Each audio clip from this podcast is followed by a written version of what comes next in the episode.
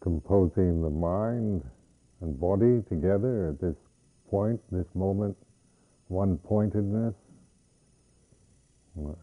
Bring them, the mind wanders, is thinking about things. Uh, bring it to the breath, to the posture,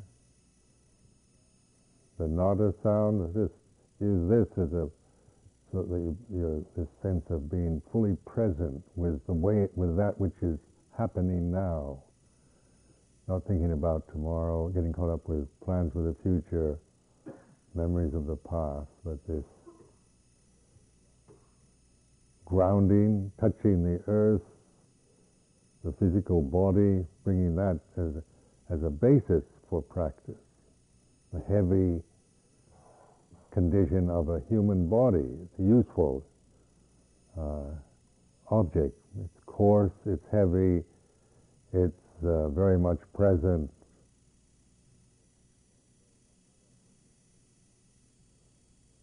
And so it's very useful as a foundation for mindfulness, the physical body, your own body.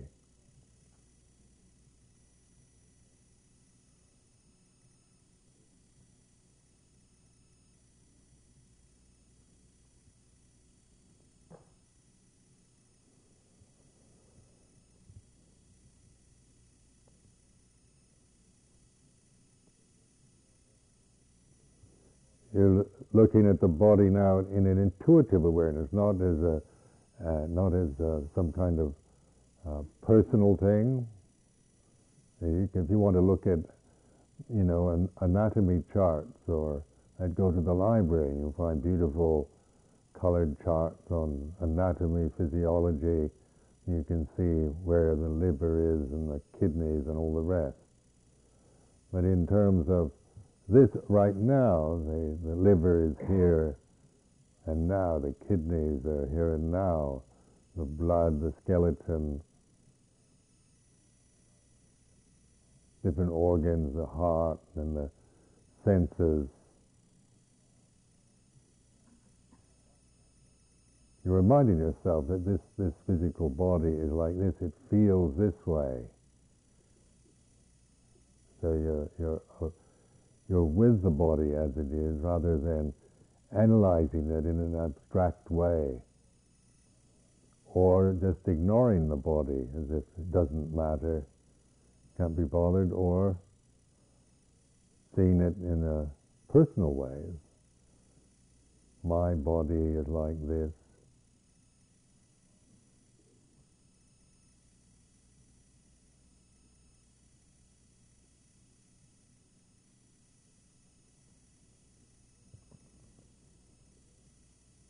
The breath. Encourage this attitude of relaxing into the breath. I have to find ways that, that help you, you know, like uh, your, your kind of character. Each one of us has a different uh, character tendencies, or so this is where the what we call upayas are necessary. You need to develop skillful means that work for you just my way of doing everything might not work for you. So I mean, it's not that it's wrong or that or that there's something wrong with you. It's just that this uh, what I'm sharing and talking about from my own experience has worked for me. Uh, knowing the kind of character I have. This is also important to, to develop skillful means that that help you to be mindful, not just copy somebody else or just put your faith in somebody's uh, super technique of meditation, but to really, uh, you know, contemplate uh, what helps you to to pay attention, to be mindful, to be present.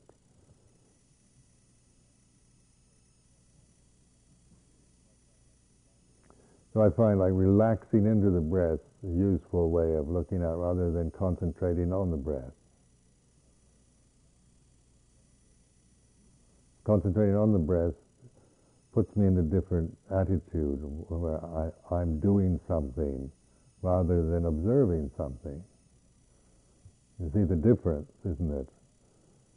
I have, I have to concentrate on the breath and I'm doing something which brings up the kind of compulsive uh, habits I have, the sense if I have to do something, it triggers off uh, a kind of tend- uh, a compulsive tendency that used to be very, very, very strong in everything I did. So to counterbalance that, so that, that I'm just not being caught into that endlessly, I, I'm like relaxing into the breath. And of just re- the sense of just being here with my breath, the body breathing. And I, I find it easy to concentrate on the breath in that way.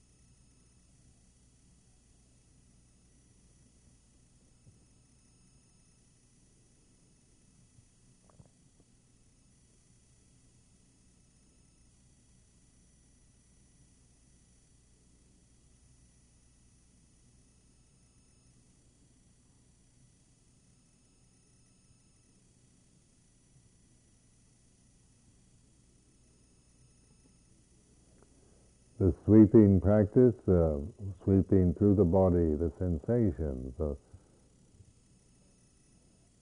just using the body as a, in a kindly way. You're just observing the tensions in it, the, the, the feelings, pleasant, painful, neutral sensations throughout the body.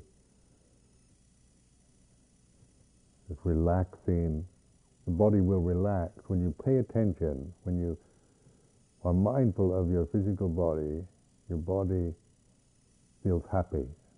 This is my experience anyway. My body, if I really do sweeping practice for a while, then it seems like my body seems very happy at the end of it. Say, I'm happy, or the body's happy. The body, you know, realize I'm not the body. Body has seems to be uh, have its own intelligence and it's happy in its own way. When it when it's accepted and recognized, respected, allowed into consciousness rather than just exploited, ignored,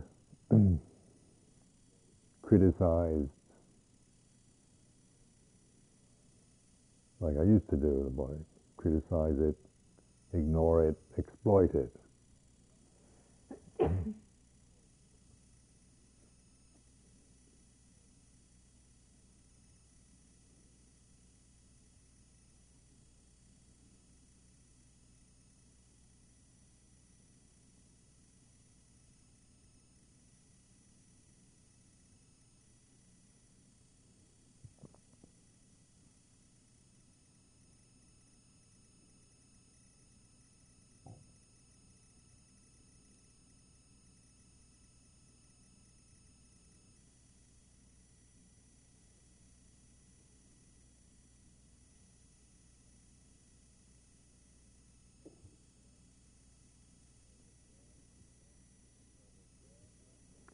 Now the breath has a definite form, doesn't it? Inhalation, exhalation.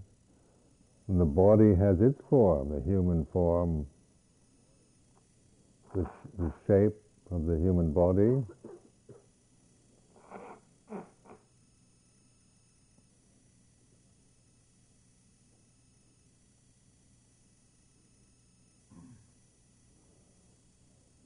Feelings have this kind of physical feeling. Vedana has the pleasure, pain, and has kind of uh, its kind of form and movement.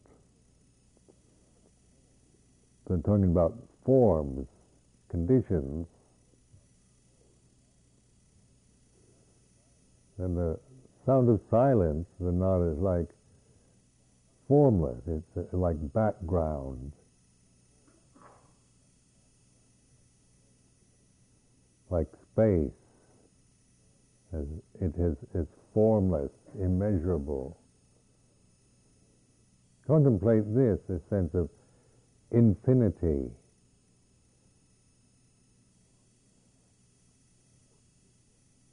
As you kind of listen, tune in to the scintillating nada.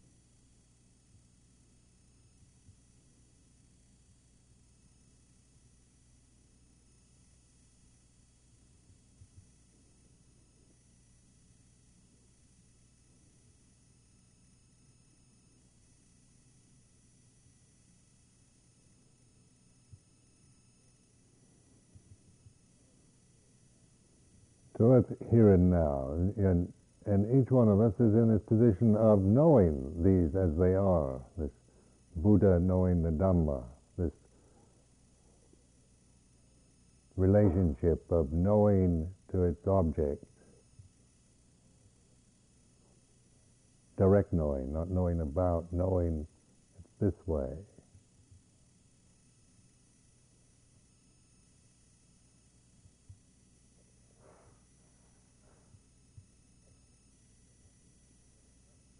So just to get accustomed to direct knowing, knowing directly the way it is rather than having to put a name onto it and say, and analyze it and, and rational, make, you know, rational explanations about it and justify it according to science, uh, reason, logic, and all that, that kind of thing. This direct knowledge isn't dependent on that. It's, a, it's insight intuitive, direct, here and now. So when we chant the, the, the characteristics of Dhamma, we say sanditthiko Dhamma, apparent here and now. We say sanditthiko, with a Pali word for apparent here and now. What's apparent here now? they start doubting. But if you just intuitively reflect on this moment, the body's like this, that's apparent here now, the body, the physical body that you're, that's sitting here on this mat, apparent here and now, Dhamma, Sanditthiko Dhamma. Breath, the Vedana, the feelings, they are what they are right now painful feeling, whatever, if you're feeling pain uh, apparent here and now, it's, it's Dhamma rather than my pain, how can I get rid of it? And you get carried away into personal uh, attachments and identities with it. But now we're, we're getting away from the self-view of experience into seeing things as they are. The Buddha the direct knowing of the way it is. The nada sound, apparent here and now.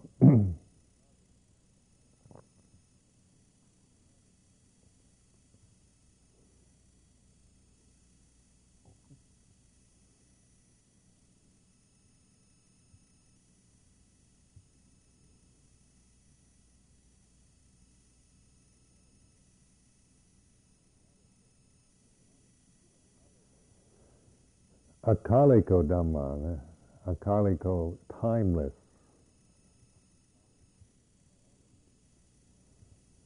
Where, where modern society is a very time obsessed society.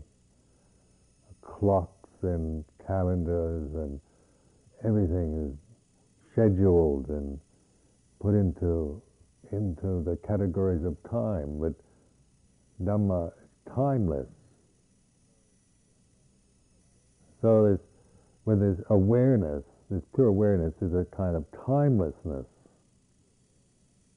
It's not you, you got to if you this is this is why it is intuitive. When you think about it, you, you can't get it. Try to figure out timelessness with your mind, with your thinking mind. If you just awaken that pure pure state of attentiveness as you begin to relax into just being aware in the present. It's timeless. it has a timeless, seeming timelessness to it. It's here, it's now, timeless, akaliko. But when you think, what you you're getting caught up with the conditioning of your mind about, uh, you know, the perceptions, the language we use, memories of the past that arise in the present, and and concerns about the future. What do, what do I do after this retreat? Um, what's going to happen with the Y2K?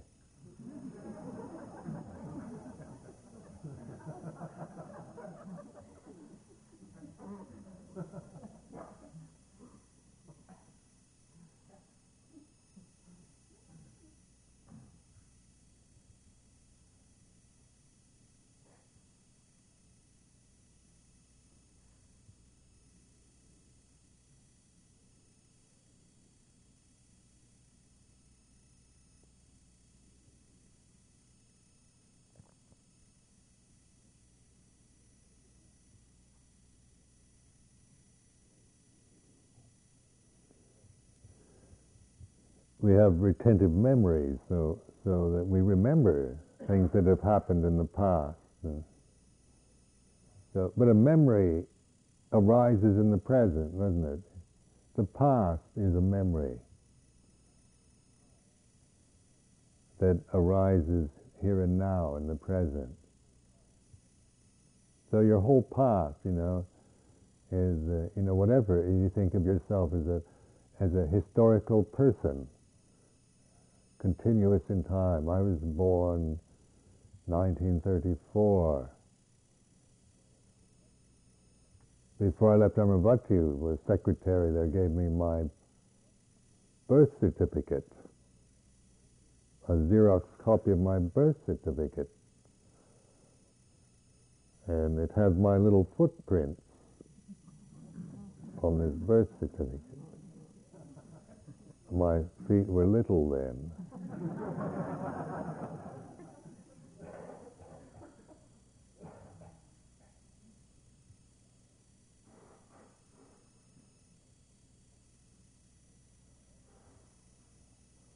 Well, that's a memory, isn't it? Memory, something recorded in the past that arises in the present.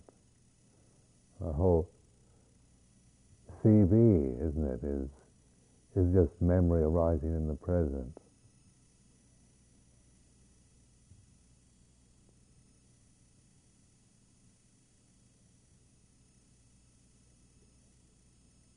So memory is like this, isn't it? Memory is anicca dukkha anatta, it arises, ceases. Uh, it is, you know, its ability to remember is a great gift, but to attach to memory is is just an endless kind of suffering for us because we we hang on to memories of the past when in, in the reality of the present, akaliko dhamma, it's just something very fleeting. The memory is, has no real core to it, no essence, no substance. It's kind of like a phantom or a specter or a shadow. And yet a memory can, can trigger off an emotion.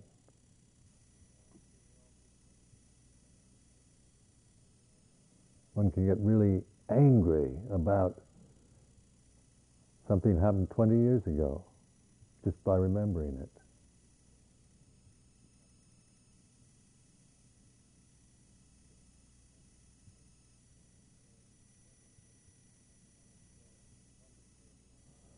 So in contemplating akaliko dhamma, then it's to see the memory is something that arises and ceases in the present. So we're noting the present, the present, the timeless present, and memory is arising and ceasing in the present.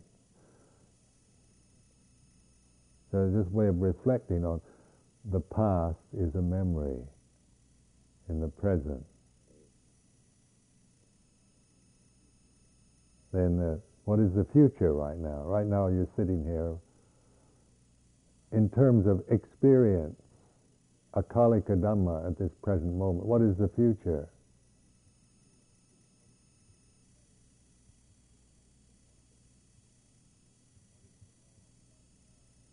What is tomorrow, right now, in terms of akaliko dhamma? It's don't know, isn't it? What you don't know. The future is the unknown. The don't know Dhamma.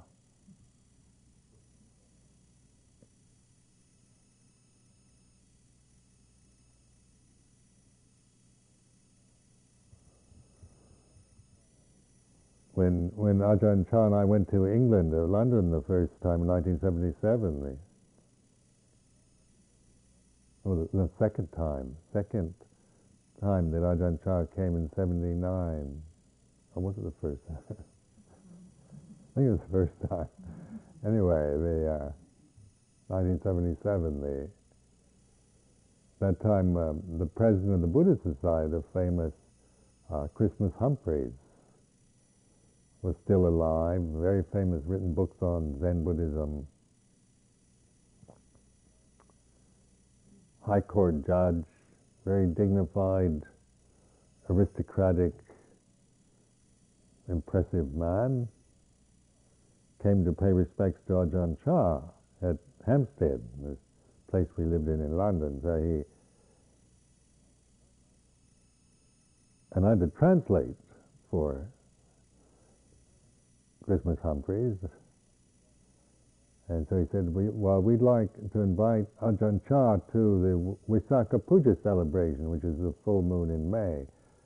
And uh, we're having it at Caxton Hall, big hall in London. We'd like uh, Ajahn Chah to be the honored guest at this Visakha Puja. Would the Venerable uh, Sir please uh, accept this invitation? So I translate this and Luang Por Chah say, the future is the unknown.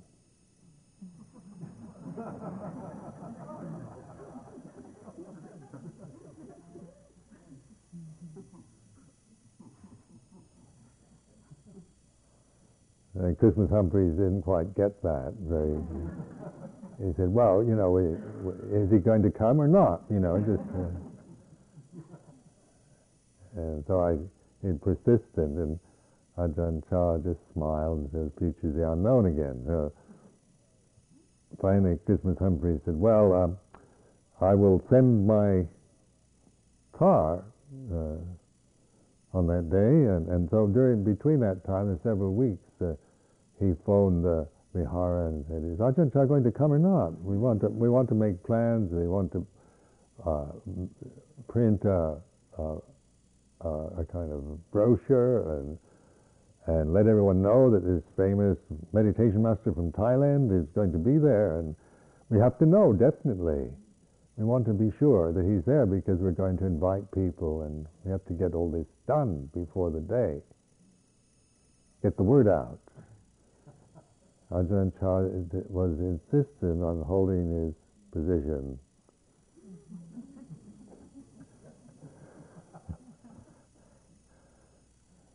is the unknown. So finally, uh, Humphrey was quite exasperated and said, surely a great master can decide something.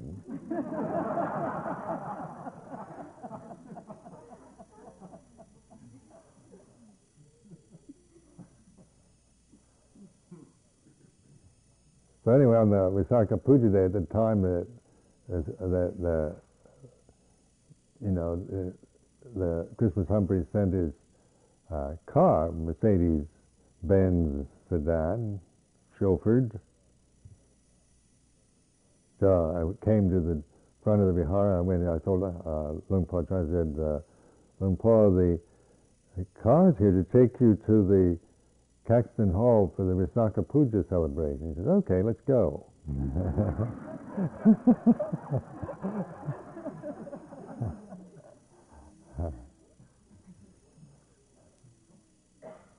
A good, good example of, of just the future, the unknown. In there. We, we, we, are, we are so uh, obsessed with trying to plan everything, certainty for the future. Is he going to come or not? You know, promise, make a promise, guarantee the future for me. Uh, that's what we're asking so much. And then we worry because what if, what if he doesn't come? You know, we've told people he's coming and he doesn't come. What'll, you know, it'll be disappointing. And so we, we worry.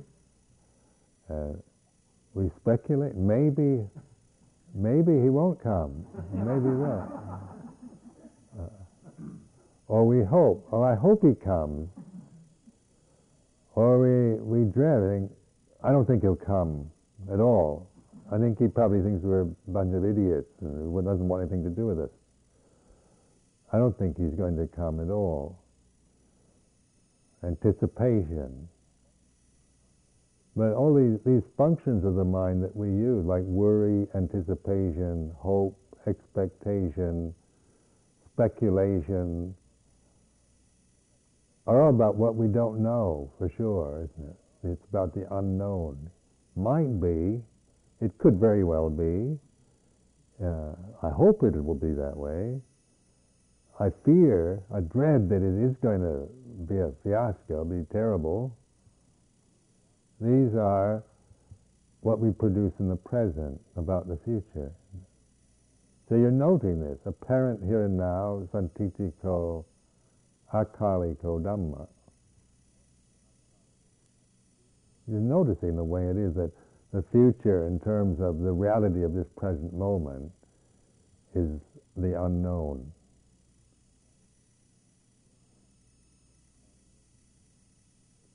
So timeless, uh, upanayiko, encouraging investigation. No, ehipassiko rather, ehipassiko, encouraging investigation. So ehipassiko dhamma is that's the encouraging investigation is a bit of a is, is isn't a very inspiring translation for that because it's more direct. It's like ehipassiko is uh, come and see. It's like an invitation. Right now, look, pay attention. Ehipassiko Dhamma.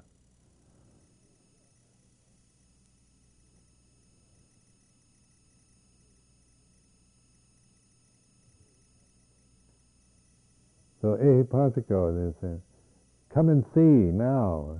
Dhamma's now. Don't, it's not. Uh, don't put it off till tomorrow because we already know tomorrow is the unknown.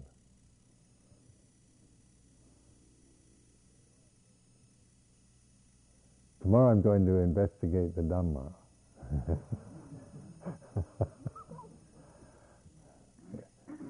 you'll never, you'll never get enlightened if that's if you if you think like that and believe it. Uh, ehipassiko is Now, you look, investigate, watch now, see it right now, look, it's this way.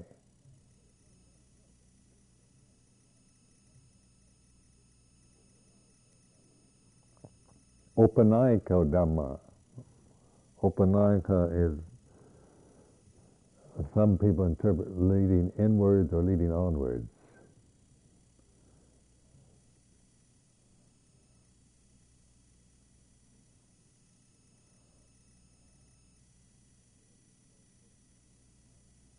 There's this sense of, of, of looking inward, you know, looking directly.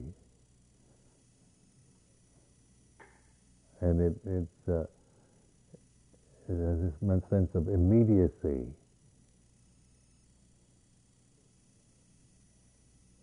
Because in and, in and out, these are words that, like when, when we, we're used to looking outward for things, you know, looking outward to find something uh, looking inward. Sometimes we use the word look inward. Look at your heart. Look at your mind. Is is an encouragement to to kind of introspect rather than to go out and look for things out there. So I mean, it, it's uh, helpful to think of like introspection or looking inward. That Dhamma, even though eventually it's not a matter of in or out, Everything is Dhamma now.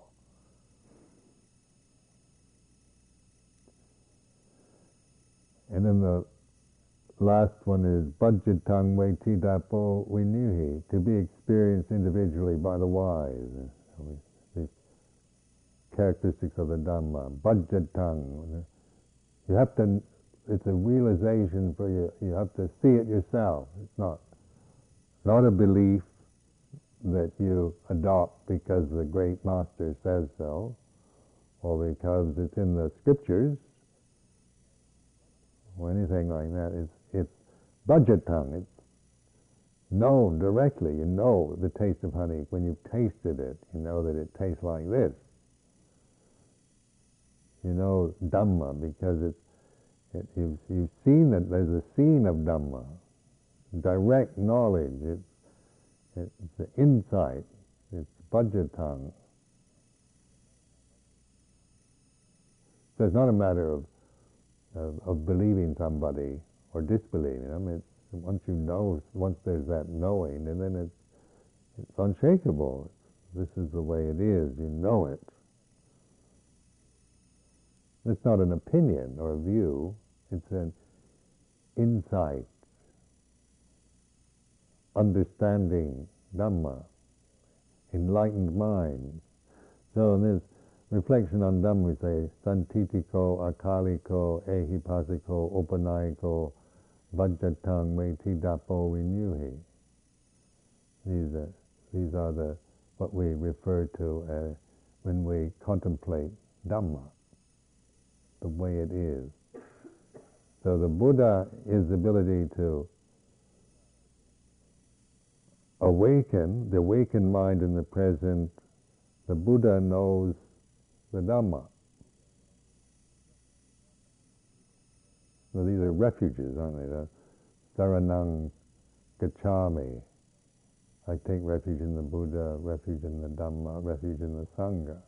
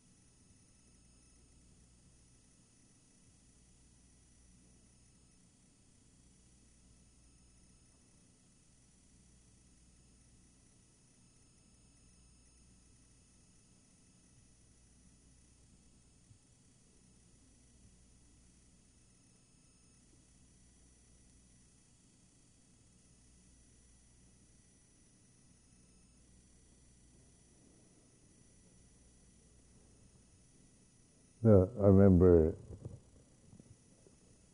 the, the simple act of awareness. It's not. It's not. It doesn't take uh, years of training to be aware. You'd be dead by now if you never were. If you were heedless all the time.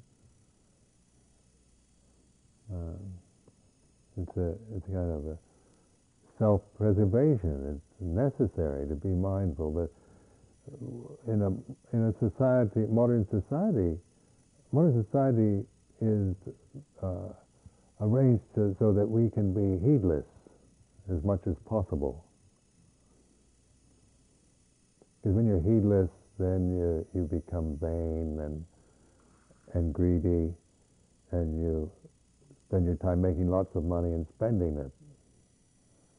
And that keeps the the free market going. You can, if I can make you really greedy, vain and greedy, as much as possible, and convince you you need all kinds of things that you don't really need, and then you'll spend your life making lots of money to buy all kinds of things you don't need.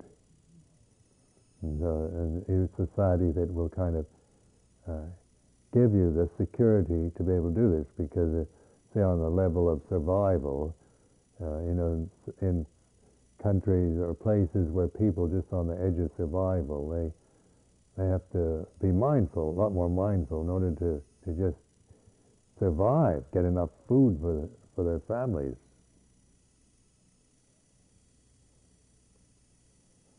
Just uh, you know, like I was in uh, last October, I was trying to go to Mount Kailash, is in this northwestern part of Nepal.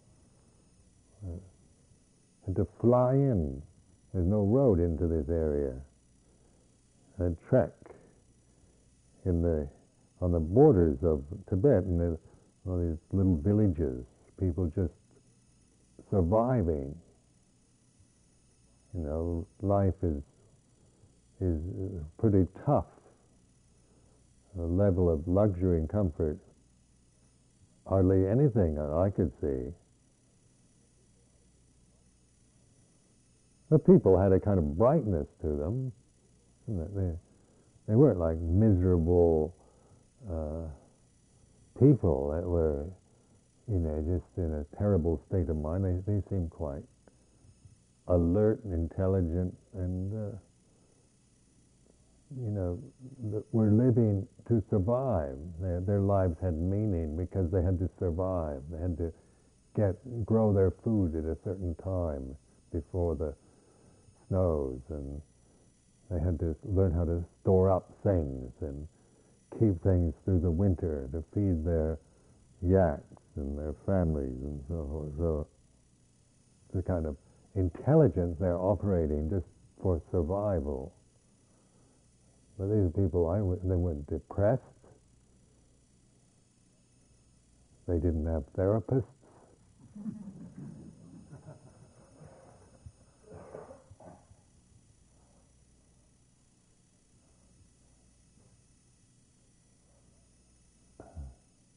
But it's a hard life. You know, it's, you know, it's, it's not that one's recommending going back and living like that.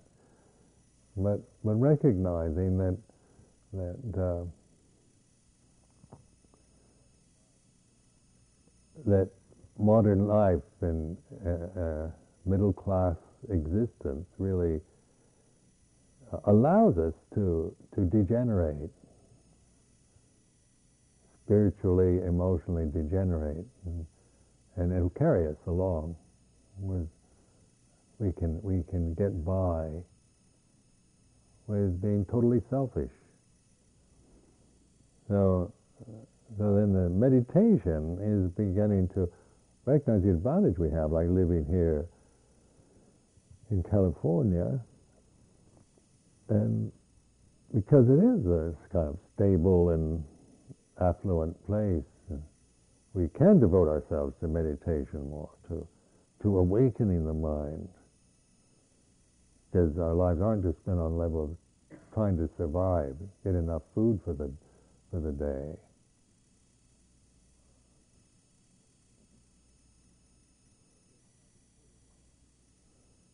But this attitude of, of, of, you know, is, is one of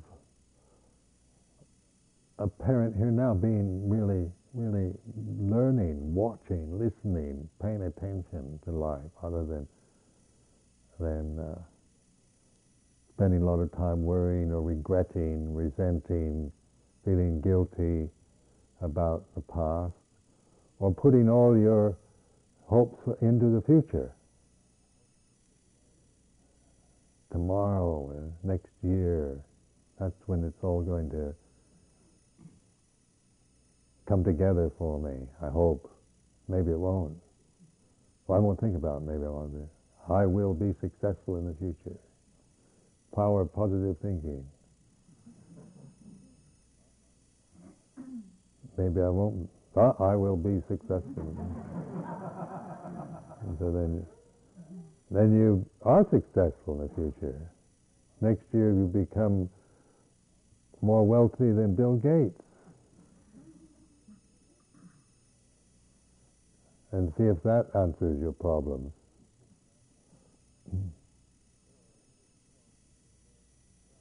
Or just the, to learn to trust in the awakened awareness in the present. This is what I trust in. The, this is where it's at. It's now, apparent here and now, timeless, encouraging investigation, leading onwards to be experienced individually by the wise.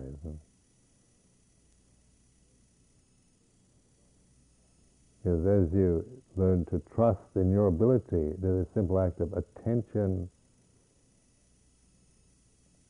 paying attention, listening in the present moment, learning to sustain that, and and being patient with it because you you know you get you, you go through doubt and restlessness and the nivaras easily take over this doesn't seem like anything. Uh, what, I can't just ignore the problems that I have at home and, and what am I to do about this in the future? These are important issues. and so they easily are very intimidating, our emotions. But we're not dismissing, we're not kind of suppressing or rejecting, but we're recognizing the way it is that these are conditions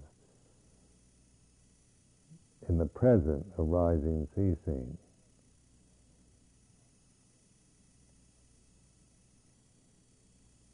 Rather than believing, attaching, taking, you know, endlessly worrying, uh, making up issues and problems and scenarios about the future,